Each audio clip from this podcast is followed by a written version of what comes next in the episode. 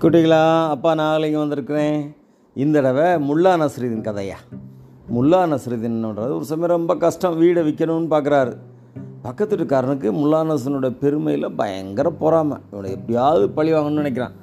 வீடு வே- விலைக்கு வருதுன்னொன்னே நார்மலாக அது கேட்குற விலையை விட ரொம்ப குறைச்சி அடிமாட்டு விலைக்கு கேட்குறான் பக்கத்து வீட்டுக்காரன்.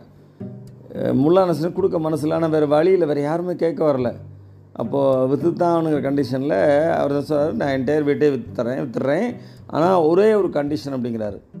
இவனுக்கு ஒரே சந்தோஷம். இப்படியே பழி வாங்க வாய்ப்பு கிடச்சிருச்சு. சரி பரவாயில்ல அப்படின்னு கண்டிஷன் ஒத்துக்கிறான். அப்போ உட்காந்து அக்ரிமெண்ட் போடுறாங்க. வீடு என்டையர் வீடு அந்த பக்கத்தில் இருக்காரங்க சொந்தம். ஆனால் அந்த ஹாலில் அடிக்கிற ஒரு ஆணி மட்டும் முல்லா நசருக்கு சொந்தம். அவர் அந்த ஆணியை எப்போனாலும் விசிட் பண்ணலாம். அதில் அவர் விரும்புகிற விஷயங்களை தொங்க போட்டுக்கலாம். இதுதான் அக்ரிமெண்ட்டு முதல் நாள் என்ன பண்ணுறாரு தா- தாத்தா படத்தை கொண்டு வந்து தொங்க போடுறாரு. எடுத்து இருக்கிறவன் ஒன்றும் சொல்லல. அவனும் வீட்டுக்கு குடி வந்துடுறான். ரொம்ப சந்தோஷமாக அந்த வீட்டுக்கு. கொஞ்ச நாள் போச்சு.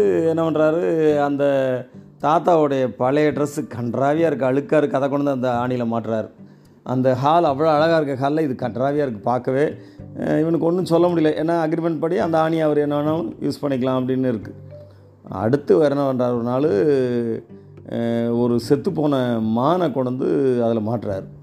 என்னன்னா எங்கள் தாத்தாவுக்கு மரியாதை செய்கிறது அவருக்கு ஹண்டிங் ரொம்ப பிடிக்கும் அப்படின்னு செத்து போனதை விட்டு அப்படி விட்டுறாரு. விட்டு அது அழுகி நாத்தம் முடிக்கும்ல ஒரு ஸ்டேஜில் பக்கத்து இருக்கிறனால அதில் இருக்க முடியல. அவன் புரிஞ்சுக்கிறான் சரி நம்மளை ஒரு பழி வாங்கிட்டாரு அப்படின்ட்டு முல்லா நசருக்கு அந்த வீட்டை விட்டுட்டு அவன் போயிடுறான். இன்னொரு நாள் இன்னொரு கதையோட அப்போ வந்து உங்களை சந்திக்கிறேன். அதுவரை நன்றி வணக்கம்.